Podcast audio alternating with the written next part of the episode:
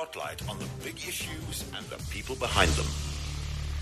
And welcome to the Forum today. Thank you so much for tuning in. If you've been with us all morning, thanks uh, for staying. And of course, this morning, focusing, as we'd indicated earlier, on what is currently going on in the United States of America. Yesterday, at the top of the show, we spoke about uh, another police killing. And then throughout the day, there were more developments. And uh, this morning again started uh, with another report. And uh, as we see right now, just watching the visuals on uh, CNN Live, standoff between between police and um, some of the people on the streets in Dallas. And it, it, it, looks like something from Grand Theft Auto, I must say. It, it just is so surreal at the moment. And as we understand, snipers reportedly opened fire on uh, the police this morning in Dallas in the United States. And that was during a hashtag Black Lives Matter uh, march. Now, 11 police officers, as we understand, have been shot and four of those have been killed. The protest began following uh, police killings of two black men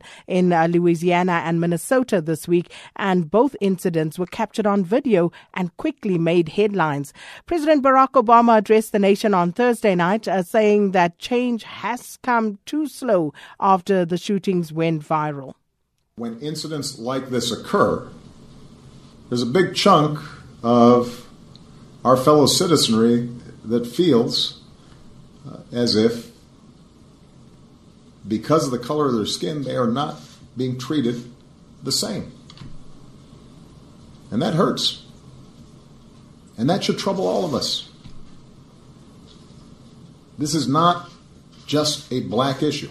It's not just a Hispanic issue. This is an American issue that we should all care about. All fair minded people should be concerned. Meanwhile, Minnesota Governor Mark Dayton has given his reaction to the fatal shooting of uh, Philando Castile. Mr. Castile was shot, uh, he was shot dead uh, during a traffic stop on Wednesday. Mr. Dayton said he didn't believe the shooting would have happened if the driver and passengers in the car were white. Would this have happened if those uh, passengers, the driver and the passengers were white? I don't think it would have. So I'm forced to confront, and I think all of us in Minnesota are forced to confront that this this kind of uh, racism exists, and that it's incumbent upon all of us to vow that we're going to do whatever we can to see that it doesn't happen, it doesn't continue to happen. Philando was not uh, given first aid. Nobody attended to his uh, condition uh, as they were attending to the condition of the the police officer who did the shooting. Uh, she and her she was handcuffed and taken to uh, station, police station, with, with her four, four year old daughter.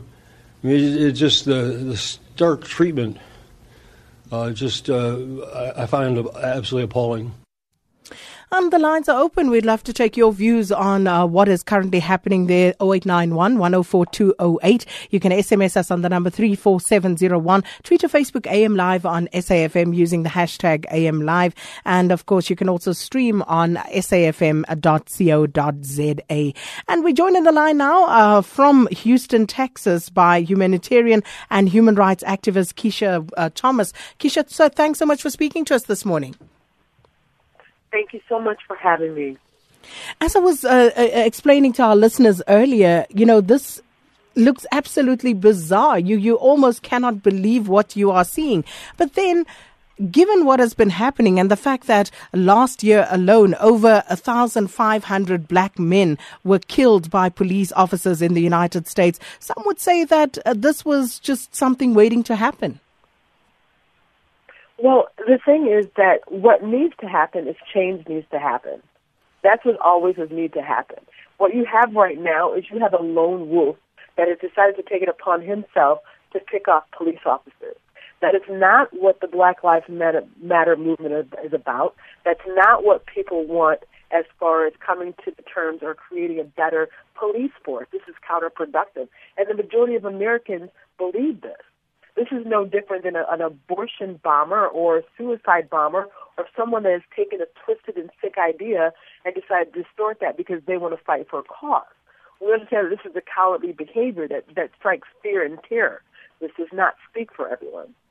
It doesn't speak for everyone, but uh, do you believe that there are some who, like this lone wolf, as you uh, describe him, uh, feel that perhaps you know, this is the only way for them to be heard or seen.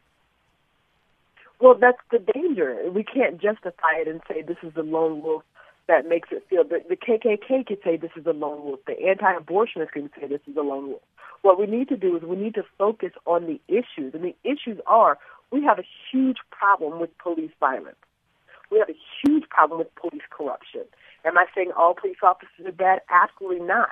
But we have to look at the data, and the data shows continuously across the board that people who are a minority and of color are treated differently in society. I have shown plenty of pictures where you have had people who are white who haven't been killed by the police and in the same situation. I've also posted up pictures and shown people videos of police officers who have, you know, been brutal to people who are white as well. So I always say this is not a black or white issue. This is a human rights issue. This has got to stop. And then uh, some would say, but you know, in as much as that is the case, and President Barack Obama also makes that point, um, you cannot ignore the fact, um, as you also uh, touched on, that unarmed black people were killed by police at a rate that is five times higher uh, than unarmed white people in 2015 alone. Yes, absolutely. These we're we're on the same side here. These facts and figures are absolutely right. But what you cannot ask me to do or say is to justify violence as a mean of a means of correcting that problem. I'm not going to say that you know because of anger you get to go and shoot ten police officers or eleven, because what you're doing is these eleven police officers that you have decided to convict are not the eleven officers that we have the evidence on who are be, who are doing injustice every single day. What we need to do is make sure that these police officers who are killing people, who are using the law are as as their own personal whatever, who think that they're above the law that have no accountability. We need to put them in front of the door. We need to have them suffer. So they're the problem. How do you actually get to that point? Because as you stated at the onset, that things need to change. Why Absolutely. are the wheels churning so slowly? Well, because first of all, there's a, I'm a protester, I'm a marcher, but I'm also a person that has a call to action. So today I discussed things that we could do. Number one, in the United States, you only have to go through training to be a police officer for six months. Where in the United States, if you want to be a hairdresser, you have to go to school for two years. Now, is it more important? No disrespect to hairdressers, but a police officer has a gun and is making choices every day whether someone's going to live or die. And six months is not long enough for them to do that. It's not enough training. That's the first call to action. The second call to action is that the people that are stopped for that are stopped routinely by the police are people who are minorities. Now, let me tell you, you can always follow the money. When you look at communities that are that are of color or poor communities, they don't have the tax basis to support the infrastructure. So all of a sudden, these tickets and these pulling people over, the police are not there to protect and to serve. They're debt collectors for the city. And now you pull over someone, you give them a ticket that they cannot pay. That ticket becomes a ticket, a compound thing where you have to pay the court fees and the late fees and the this fees and that fees. And next thing you know, when you can't pay that fees and it's piled up, you have a warrant for your arrest. Now, when these police officers are pulling you over uh, for a busted taillight and you have a warrant for your arrest, you're back into the system. Now, not only are you back into the system, you got to go to jail because you can't write a check and sign your way out, and you lose your job. You lose your job, you lose your apartment, you lose your car, you're back into poverty. It does no good for you know for police to ticket people to do this. Now, on top of that, not only are you hurting the individual when you do this, you're also hurting the taxpayer. Well, let's go back to the individual in the whole community. Mm-hmm. You're talking black and brown people are ticketed more than anybody else. You have a one in four chance in San Diego being pulled over by the police, and you ending up in handcuffs if you're a minority. This has got to stop. The third is that the United States has got to stop teaching or treating drug addicts and the mentally ill like criminals. Police officers with six months of training are not fit to handle those type of those type of situations. They need to be taught de-escalation. You can handle a situation without it going to the next level. But if Mm. you see over and over and over again, these situations escalate. And you the have evidence to be able to handle. If you Mm-hmm. The evidence in um, the, la- uh, the, the the two latest incidents, those two videos, I mean, clearly points to the um, uh, what you are saying right now, uh, whereby it would seem that you know situations that could have been easily diffused just escalated and resulted in the unfortunate death of two people. Right, and what I also want to understand is these are the videos that we're seeing. These are the ones that are catching your attention because somebody has this on camera. Now, there are, I can't tell you how many times people don't catch it on camera. How many injustices happen every single day? How many times police officers have been overly aggressive, not killed somebody, but knocked their teeth out, slammed them on the ground, falsely arrested them? This is something that's happening over and over and over again. Now, are there good police officers? Yes, there are good police officers. But those good police officers right now are not standing up for the ones that are the bad police officers. And I'm not saying that all aren't, but there's a culture in this country that, that is beginning to be more of a militant police and an occupier than to protect and to serve. And we have to change that back. Uh, would you say that there's an, a, a culture of institutionalized brutality in the American police system? Yes, absolutely. And this goes back, you know, this goes back very far. You know, to we, we're not talking about a million years ago where segregation was or, or apartheid. Think about how close apartheid apartheid ended in my lifetime, and mm. you still have the systematic problems of apartheid in threaded throughout, threaded throughout the institution. Now, what I want to put forward is this. Let's talk about the simple fact that if you look at the All Lives Matter, the news feeds, the, the posts from people from Facebook and Twitter, the majority of people's response, whether they are black, white, brown, Asian, rich, or poor, has been positive. People are coming up to an awakening and that's what is going to change this country. More people are moving moving forward positive and saying, you know what, I'm a white person, and you know it's time that we take a look at this justice system, and it's time that we have a call to action to change it because everybody's life, whether you're the black person or the police officer, it matters. And if we really look at what's really going on, we need to be joyful that our leaders, our Mandelas, and our our you know um, Martin Luther King's. Like this is their time. People are speaking up, and we cannot get clouded by the negative attention. Yes, there's a problem with, a problem with police brutality in the United States. Yes, there is a problem with you know all these other things. But now that this problem is coming to light, there are more people who are standing up and saying we're not going to have it anymore. Well, we're taking And your that's calls. what's going to make our world go forward. We're speaking, um, of course, this morning uh, to Keshia Thomas, and she's a humanitarian and human rights activist, speaking to us uh, from Houston, Texas. And we're taking your calls as well on 0891 104 208. What are your views on uh, what is going on? And uh, just looking at some of the messages coming through on Twitter, uh, Jacques Cupido says, What's happening in Dallas due to USA's government uh, denial of racism and the fact that racism is on the increase? Is that indeed the case, uh, Keshia? is racism on the increase. I will tell you that when you have a, a media system that's set up to perpetuate fear, fear is on the increase, and fear is what the button that they're pushing is the racism. Mm.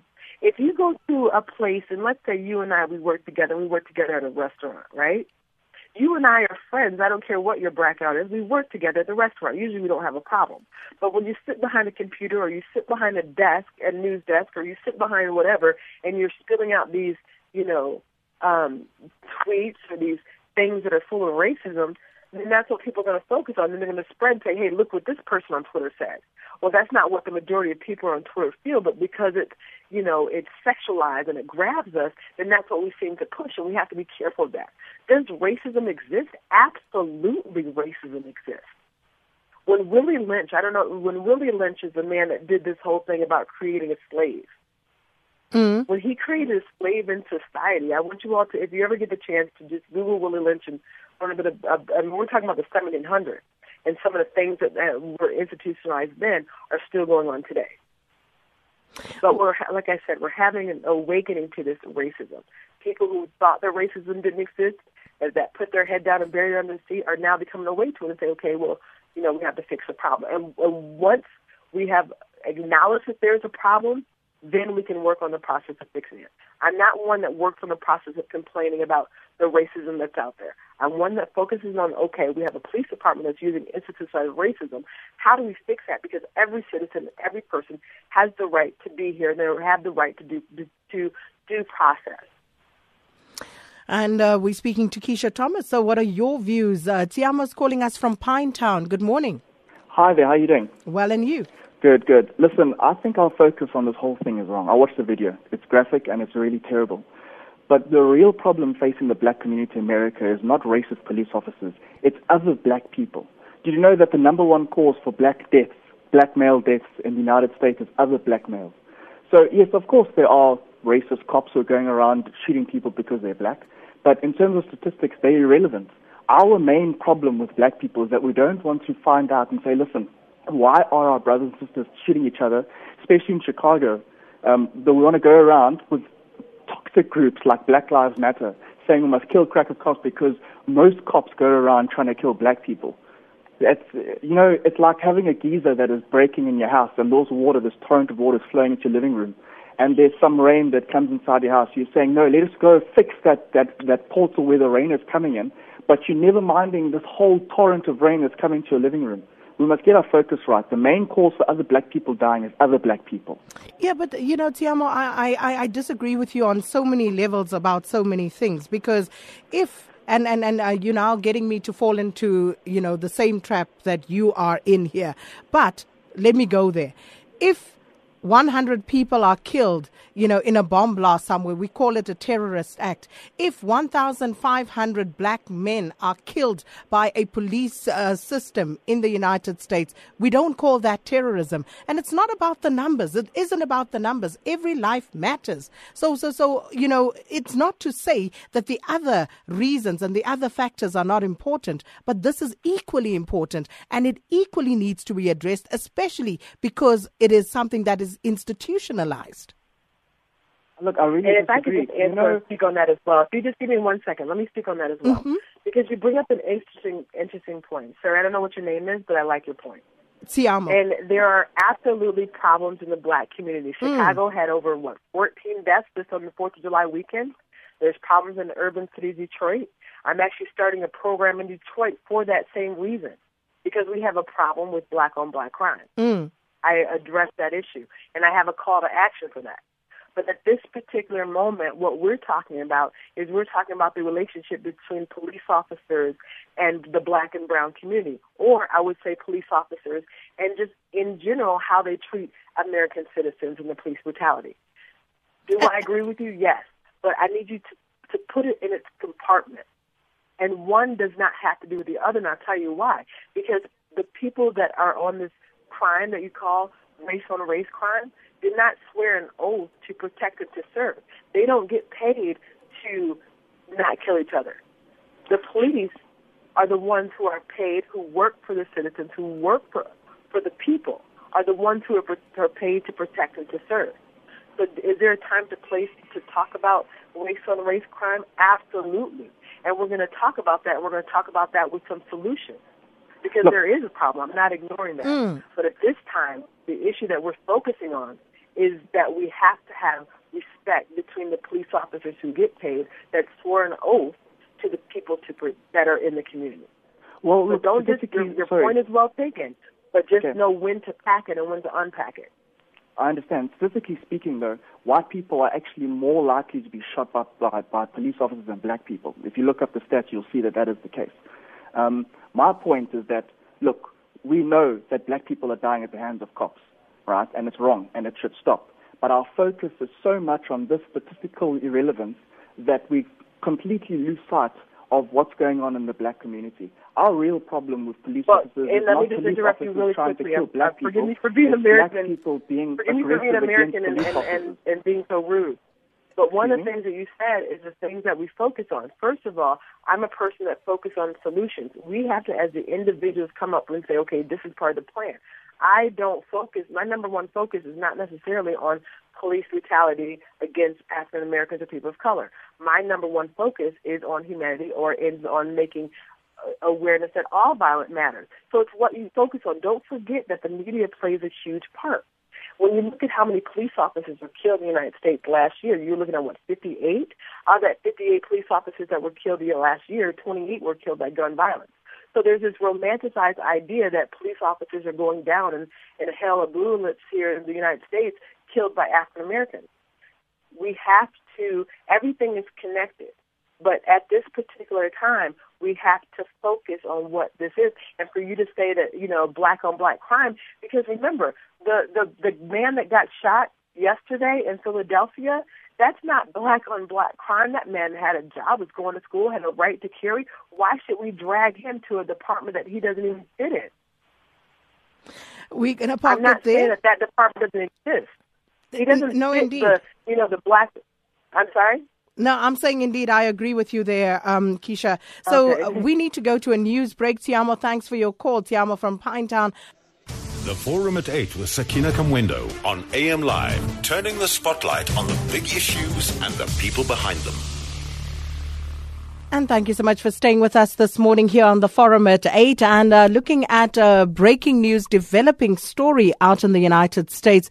Uh, in Dallas, uh, police officers, uh, four have been killed and 11 shot at. And that story we've been covering basically since yesterday. It started developing and to the point where we now have a situation whereby police officers have been killed. And we're joined this morning by Keshia Thomas, who is from Houston, Texas, and she's a humanitarian and a human rights activist, and talking about the situation. And of course, uh, before the break, we spoke to Tsiamo from Pinetown. Tsiamo, let me just say, um, much reaction to your call, uh, but everybody so far disagrees with what you had to say. Um, but I won't go there. I just want to read a few other messages uh, before we get back to your calls. Uh, Calvin Mbiza says the situation in uh, the uh, Dallas shooting is getting tense, and this brings the debate of a gun-free society to the spotlight. The chaos happening in Dallas will open a loophole for terrorist attacks in the United States. Mangalisa Ngobo says U.S. shootings will not end. Cops will retaliate for the killing of their own, and it will go on and on. And Western Musime says the situation in Dallas makes my heart bleed, especially when I think of our brothers and sisters in blue here in South Africa who have also lost their lives. Titus Makita says uh, insecurity and unwarranted supremacy from white people is what causes all of these racial killings. And Msizi Mzi Bengu says police being shot in Dallas uh, was a disaster waiting to happen, and it was only a matter of time before we saw that. Um, perhaps you'd just like to respond to some of those, Keshia? Well, I, I think that you, we cannot, we have to hold for a second. Just, just bear with me and hold for a second.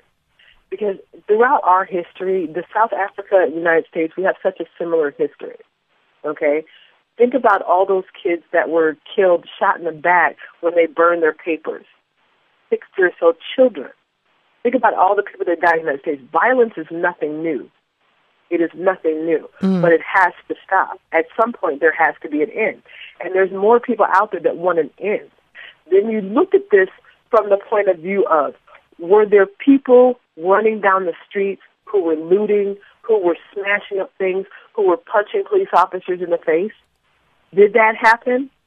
That didn't happen. What you had was snipers from a roof took it upon themselves. And when they did that, they put the whole community, the whole people that were down there in danger. So are we going forward? Absolutely. But look, take the emotion out and just look at it for the for what it is. And when they say that our people are violent and our people, you know, run through the streets and loot and tear up stuff and it was everybody, this it wasn't. It was a peaceful protest. And the only thing that was about unpeaceful about it was that lone wolf. So when you look about at, at it, the abortion, you know, clinic shooters, the ones that the shooters that the mass shooters that go in Orlando, or the ones that go to the movie theater, or the ones that feel like you know whatever their cause is that they can take over and use bloodshed. Mm. We saw you know, when the media wants to portray us, like, you know, you look at New Orleans when the Katrina happened, and you look all this, when Rodney King happened, you looked and you saw places burning to the ground. You didn't see that in Dallas.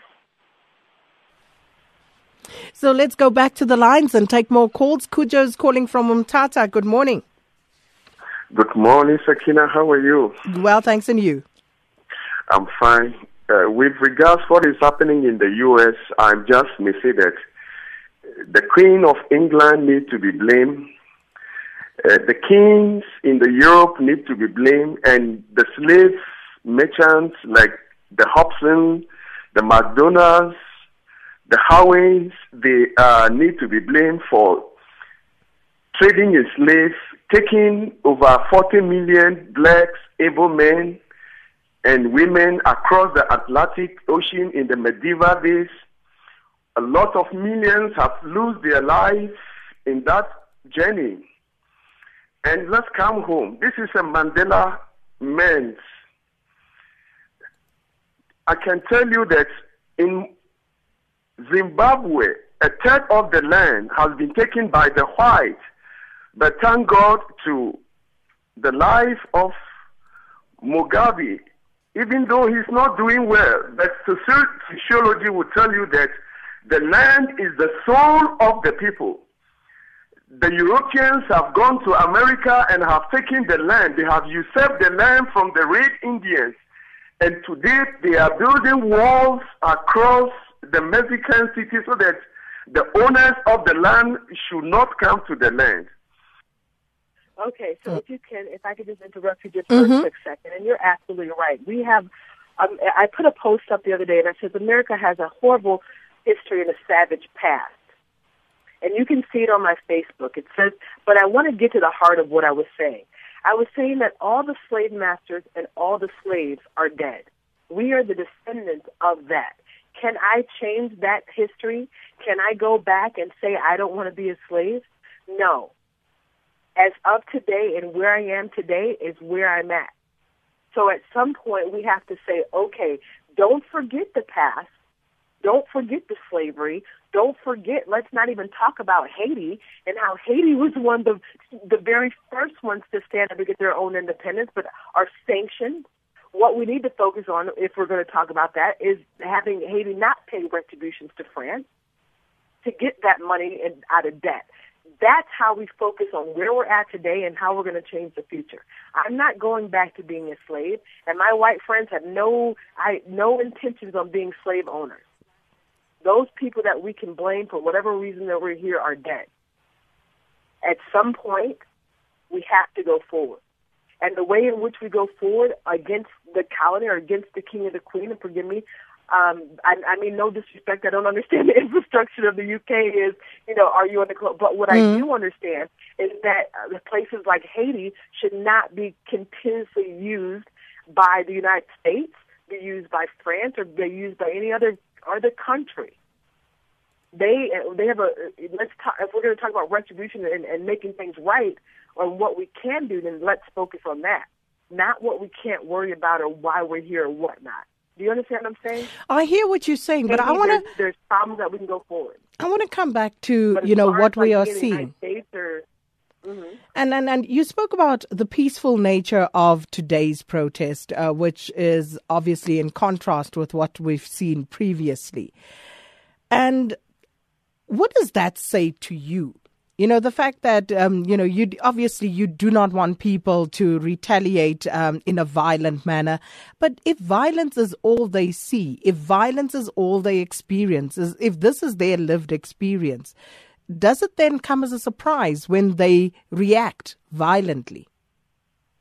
Well, that's the thing. You, you, first of all, let's break this. Let's unpack this for a second. And we say that violence is all that they see. Like every black person in the United States doesn't doesn't experience violence on a daily on a daily basis. We have a lot of people that live in the suburbs that don't live in the hood that you know are in all different levels of society, and violence is not the answer. There's it's not part of their everyday life. So surely you this then doesn't speak to them. This speaks to people who live in the projects. This speaks to people who are economically on the bottom rung of the ladder, who, who do not have as much, and, and, and who are more likely to be stopped and killed by a white police officer. Right, but remember when, okay, for, let's just take it out for a second. Let's unpack it. your economic status in the United States does not defer you from being killed by a police officer. Your color does. So you can be, you've seen this, Obama, when he first was in office, this one guy was a professor for Harvard or whatever Ivy League school that got pulled over and disrespected by a police officer. You see it where police officers who are off duty and out of uniform are pulled out and disrespected by police officers because of the color of their skin. It has nothing to do with their social economical level. Yeah, but they color. are disrespected. These guys are killed. Right, they are dis- mm-hmm. Right. But what you're saying is that when let me okay, so what you're saying is that these people, um, African Americans, on a daily basis, our lives aren't surrounded by violence. When we encounter the police, yes, we do mm. have that violence. But on the on the daily day, you know, it's not like we, you know, every black person lives in the hood where they're shooting each other. You see what I'm saying? So look at the the violence. Most us African Americans are Africans in general. We're not violent people. If you look at any of the protests that have ever happened, you're looking at a small number of people that got violent, and the news turned it into this huge thing. Now, the the race on race violence, that's pocketed into certain areas, and that's also a factor of how much money you have. That race on race violence equals can be compared to how much money you have. The police on race violence has nothing to do with how much money you have. It has to do with the color of your skin. So the majority of people in the United States who are African American don't live in societies where we're for, where it's just poverty. There are places like Detroit, like Chicago, in certain pockets where the number of people are African American. Yes, those pockets are violent. Does that make sense? There's two. There's African Americans with all different spectrums. What yeah, yeah, it makes absolute one... makes absolute sense. It does okay. become very much a class issue um, as well as a race issue. But um, you know, let me bring uh, more listeners in because uh, there are people who want to join oh, yeah. in the conversation. Uh, Mangoba is calling from Port Elizabeth. Good morning. Good morning, Sakina. Um, hello, Ms. Thomas. How are you today? Hi, I'm doing well. Thank you so much. Uh, I'm just an honor to be on your station over over and and and I would say the motherland. yes, yes, yes. Um, just quickly, uh, a couple of pointers. I disagree with uh, Tiamo with this whole notion of black on black violence being the issue. Um, I'm not sure if he's aware of the effect of the FBI on black culture in terms of what the FBI did to the Black Panthers. He um, caused it to fight amongst themselves. Yes, true, which is his point. Um, but uh, I feel at the root cause analysis, you guys need to especially a president right now, being a uh, black man, he needs to acknowledge, you know, um, to the black community that in the 21st century or the 20th century, we as an American government did not look after you, and it was an institutionalized uh, policy under currently, right, to take you people out as a minority if you try to rise up. I think you need to go and address that because J. Edgar okay, Hoover help me out because you're breaking up just a little bit. I need you to. Um, okay, I, I, will actually. I'll come back. I'll tell you what um, he wants to know. Uh, your assessment um, about uh, President Barack Obama at this point regarding all of this. But let's also just take uh, Peter in Grahamstown, and then you can respond to both of them. Peter, good morning. Hi, Sakina.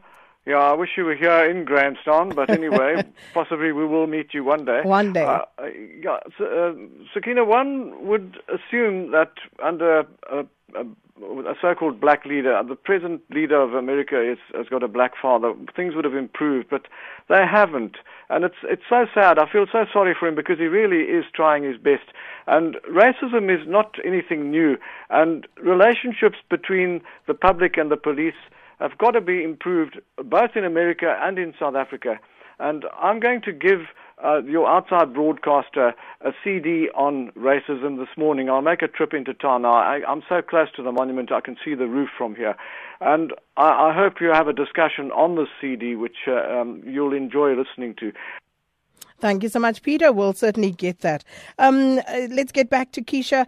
Oh, uh, Barack Obama, and many people are asking about Barack Obama and, you know, his presidency. What has it done for black lives in America? And uh, your assessment of his response to these incidents, because it's not just today, it's been happening for quite some time. Absolutely. So, President Obama has a hard job. Now, I'm not going to make excuses for President Obama. Some people say that maybe he didn't respond as hard as you would have thought he would have done or, or whatnot. But we have, let's ask ourselves, what is our own individual responsibility when it comes to battling racism? What are we doing ourselves instead of looking for a leader or a president to do for us? Uh, JFK said, ask not what your country can do for you, but what you can do for your country. What can you do to battle racism? Now, President Obama, if you haven't, you know, keeping up with the news here, you've got turmoil within the Republican Party that cannot and will not let him get anything through. They, from day one, have been against him completely. There are people here that are just so radicalized in their view that it's unreal and it hurts the American people. We've had to resolve to, you know, Congress doing a sit-in to get talks about gun violence. It's ridiculous. So how do you deal with that? Because if if that is the reality, um, uh, the the objective reality right now, then it, it, it speaks of a bleak future. Then. No, no, no. There's no such thing as a bleak future. The future is not written, so you can't think of it as a bleak future. What you have to do is you have to think about things tactically. okay, what do we want to change? Okay, this is the problem. The problem is that you know Congress, and then you know we have uh, a, a Supreme Court that we need to be really looking at that's trying to hold up progress. So the plan or the call to action is number one, our voting. Our voting is so powerful. What the Tea Party did in the United States, I don't know if you all know about the Tea yeah, Party. Yeah, yeah, we do. It was like this grassroots, crazy, you know, group of people, and I use that loose animal insult, but I, I have to say it for what it was. But what they did was they had a strategy. They went in on the local level and started getting their people in. So people with a reform movement, a reform or forward-thinking mind, need to start voting these are people, the ones that are speaking for people, into office. And vote some of these Tea Parties, right wings, these ones that want to hold up the ball and hold on to, to tradition. Mm. We have to go forward, and we have to use the power of the ballot. But a lot of times, but but, but how how confident are you in the fact that that will bring about the necessary changes, given that the highest office in the land is occupied by a black man, and yet all of these things are still going on? But see, it's we don't have a dictatorship, so Obama can't do anything without Congress or without the House and this, passing law. Obama cannot just go out and just do there's due process that we have here. This is a democracy. That's what it is. You know, Obama. I'm not saying no president. Of the so, so, so, so, so, basically, when we speak about the most powerful man of the free world, that's just a platitude. No, it's not. But when it comes, he's the most powerful man because he's pushing legislation. But you have to have the House and the Senate behind you. It's not a dictatorship. It's not like you know he can go and he can. It's like you know if if I don't even want to say the possibility that if Donald Trump was able to be in office. Okay, Donald Trump in office is not the worst case doomsday scenario of Donald Trump being in office. It is the worst. That is the worst case doomsday scenario. Oh, yeah. That's what I'm saying. Mm.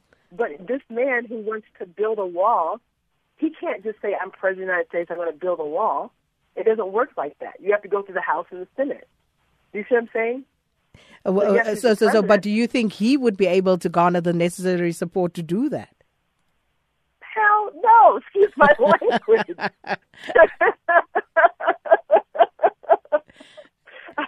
you know, well, fine for that. But you know, we're not even thinking about Donald Trump becoming in office. Like that's just that. I have to take a sip of water on that. That's just a disgusting and you know, it's absurd. It's absurd. It's well, from from, from our vantage point, it's starting to look more and more like you know a real possibility at this point. But um, I think you don't think. But we'll no, see. It's, it's not, not too long off that poll, is it? We we will see sooner rather than later. But let's take more calls, uh, Keshia. Um, Jimmy is in King Williamstown. Good morning, Jimmy. Good morning, Sakina. Uh, Sakina, you know, uh, to comment on the case of uh, President Barack Obama, mm. all I can say, all I can say to you about him is that, you know, the man is the is the is a, is a statesman, is a president of a country. He cannot be seen to be telling the white people in America that their superior com- superiority complex is the cause of all this racism that we see them committing in the U.S. against black people. What we blacks need to do, we need people like the caliber of Steve Biko, Malcolm X, and Chris Hani, for instance, you know, to change the mindset of the blacks. Instead of them being so submiss- submissive all the time, we need the one thing that uh, Nelson Mandela stopped, for instance, you know, was the civil war that was going to take place here in South Africa. That is what we need. We need people who are militant, who are going to mobilize all blacks to change their anger and focus it on white people. Mm. Okay, and the, and where's that going to leave us? Okay, we've lost Jimmy there. Um, uh, Jimmy, I'm not right, sure. I was like, I don't even need to answer this question because, honey, I know you got me.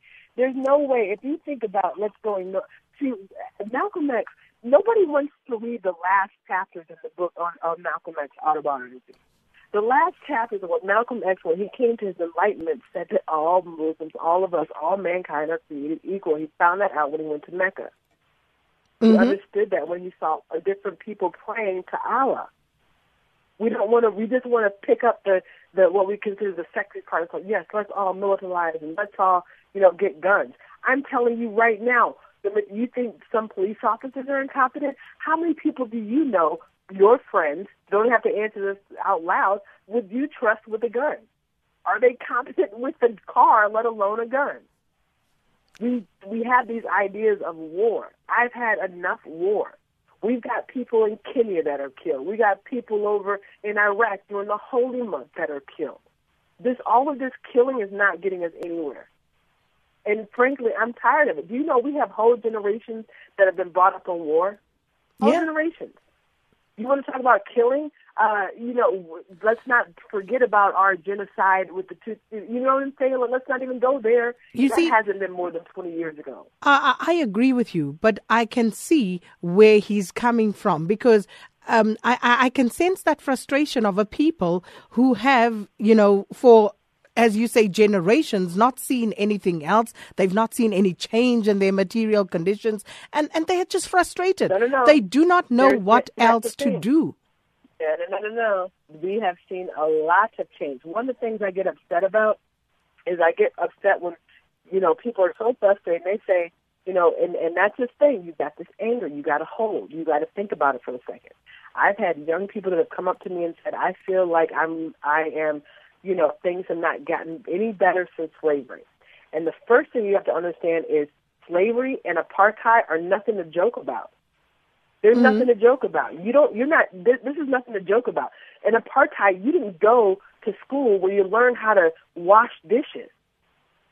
Do you see what I'm saying?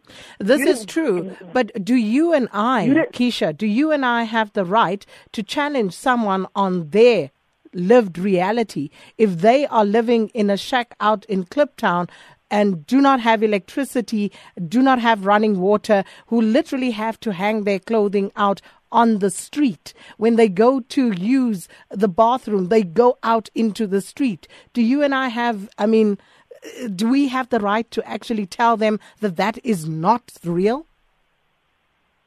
Absolutely not. Absolutely not. We, we're not telling them that these realities are not real. But see, in the United States, is there poverty? Yes. And this is where we differ, and I mean no disrespect. But you're not, the poverty that's in the United States is a luxury compared to other countries.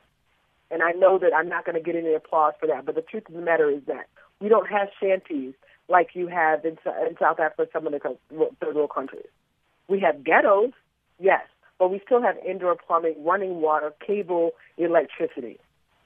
You see what I'm saying? We're not walking to, we're not walking three miles to go get water. Do we have a, a problem with water in Flint, Michigan? Yes, because the pipes are damaged, and the city uh, knew that when they switched from the Flint River, from the Detroit River to the Flint River. So the struggle of poverty is not on the same level. So when I say to the young person that they are so, oh my gosh, you know, I feel like I am living in slavery times. No, you're not being whipped. What you have to do now is you have to figure out, okay, where's the problem? The problems are you live in a ghetto. Okay, you live in a ghetto, and now what keeps you in the ghetto is part of the problem with the police, which I touched on before, is that you have to stop shaking people down. You have to stop using the the community as a tax revenue for the city, which increases them to be in poverty. That's something that has to be fixed on an institutional level, so that these people that live in the ghettos can feel like we can have up more upward mobility. So, Keshia, we coming to the end of the show. We just have about a minute Oh. left. Where to from here? Okay, this is the most important thing. The most important thing is do not give up hope in a better tomorrow. Because then you let the terrorists lead. What do we want? We want to be able, as a black people around the world, to be able to walk in the streets anywhere and not get killed because of the color of our skin. Period. Period. That's our God given right. And nobody has the right to kill us based on the color of our skin. Period. I refuse to go back to Jim Crow. I refuse to go back to all these other things. We have to remember that we are going forward together and not one step back. So hmm. when all this negative energy gets in you, we are going forward. We have the right, I don't care where you are in the world, to the pursuit of happiness, to have upward mobility, and to live and not be under constant threat. I don't care if that's the police. I don't care if that's Boko Haram. I don't even care if that's, you know, your husband because of domestic violence. It does not matter. You have the right to be here and to be safe.